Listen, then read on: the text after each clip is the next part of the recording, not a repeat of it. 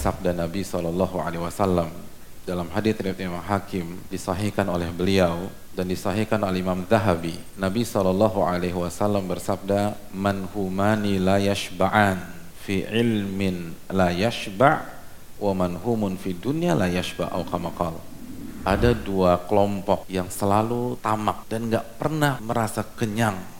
Penuntut ilmu, dia nggak pernah kenyang dan penuntut dunia pun gak pernah kenyang. Hadis ini adalah wahyu. Hadis ini adalah mukjizat yang selanjutnya dibenarkan oleh para ulama kita. Kalau antum ingin menjadi penuntut ilmu sejati, bukan hanya pengembira, sifat ini yang harus kita miliki. Gak pernah kenyang, selalu haus, haus, haus, dan haus itu yang pertama. Yang kedua, Nabi menyamakan dengan ahli dunia. Kalau antum lihat bagaimana ahli dunia, nah kira-kira gitu tuh kita harus menyikapi firman-firman Allah. Hadis-hadis Nabi Shallallahu Alaihi Wasallam. Karena Nabi mengatakan, "Talibu ilmin wa talibu dunia." Pencari ilmu dan mencari dunia.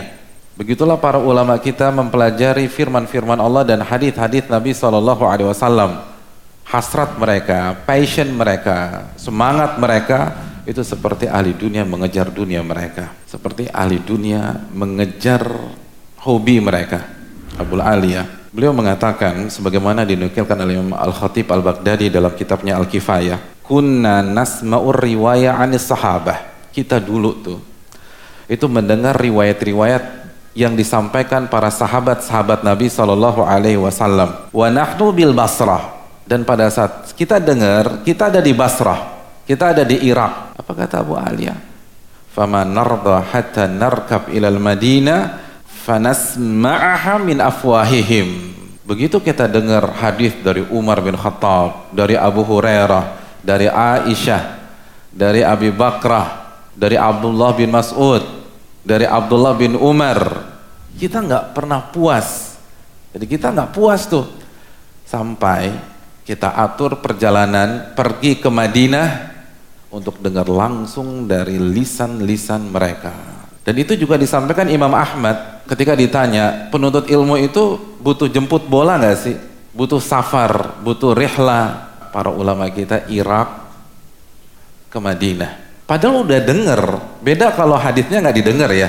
An Abi Hurairah dari Abu Hurairah. Mereka dengar nih hadis Abu Hurairah. Enggak, kita nggak puas. Kita berangkat ke Madinah, dengar langsung dari mereka. Itu baru penuntut ilmu. Itu baru para ulama. Jadi kalau boleh kita kiaskan, walaupun mungkin sekarang ada streaming, ada YouTube, ada radio, tapi kalau kita bisa datang, penuntut ilmu tuh nggak puas hanya dengar dari radio.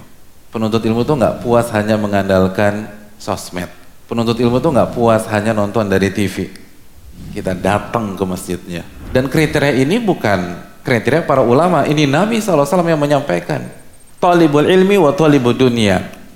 Penuntut ilmu itu hasratnya itu kaya orang yang lagi ngejar dunia. Karena atmosfer kajian tuh beda. Kan yang dinaungi malaikat di sini hadirin.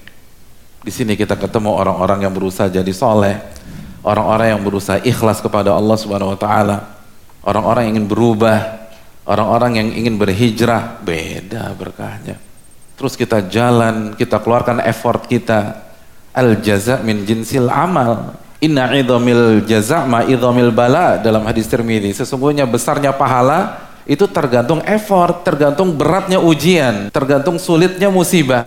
Semakin besar effort, pahalanya semakin gede. Semakin besar effort, pahalanya semakin besar.